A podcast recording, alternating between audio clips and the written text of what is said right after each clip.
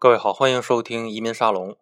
昨天讲这次 APEC 会议呢带来的十年赴美签证所产生的影响，呃，讲的有些宽泛啊，可能还有一些技术上的问题，今天还需要再补充一下。呃，希望能够对现在子女已经在美国就读的申请人能够有一些帮助。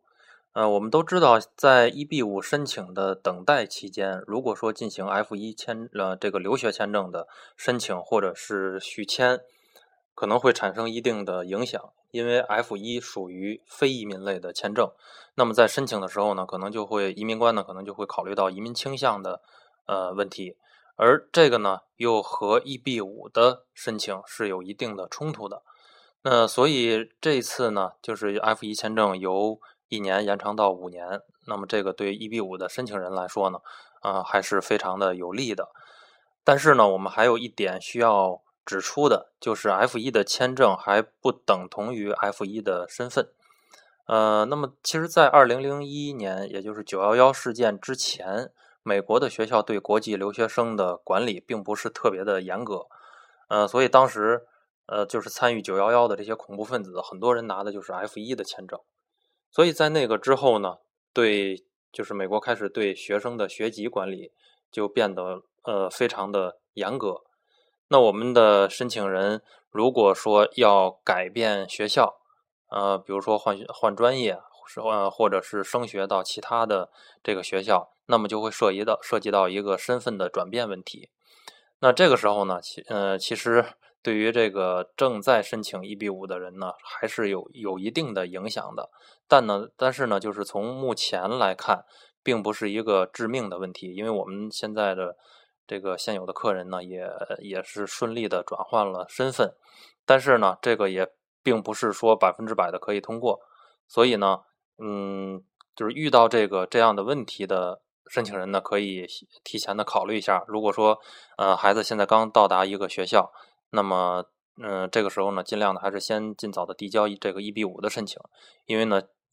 嗯，我们尽量的还是在他这个身份转换之前能够拿到呃移民的身份，这样呢，在整体的申请过程中可能会降低这种身份类的风险。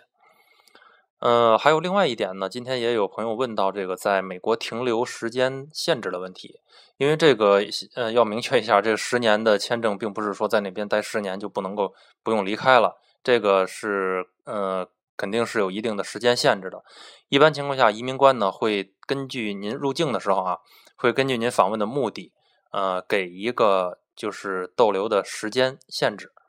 那么现在呢，通常的移民官对 B one B two 这类的签证的呃持有人呢，可以给到一个最长六个月的期限。也就是说，我们每次在美国最长就能待六个月的时间。那么如果说超期，这个就有三个档。来进行惩罚。第一呢，就是一百八十超期一百八十天之内。那么这个呢，嗯，没有明确的惩罚规定。但是呢，在您下次入境的时候，呃，这个是是可以由入境的这个签证官来，呃，就是自由裁量裁的。您就有可能会被拒绝入境。那么第二档呢，就是过期居留超过一百八十天，这个呢就会被判一个三年内禁止入境。如果说过期居留超过一年，就会被判一个十年内禁止入境这样一个惩罚措施。呃，所以说，嗯，这个十年签证的持有人在呃访问美国的时候，这个时间一定要掌控住。嗯，好，今天就先到这儿。如果说有其他的问题需要交流，可以加我的呃微信公共账号“移民沙龙”的全拼。嗯，希望业内外的朋友可以更多的。互相交流，谢谢。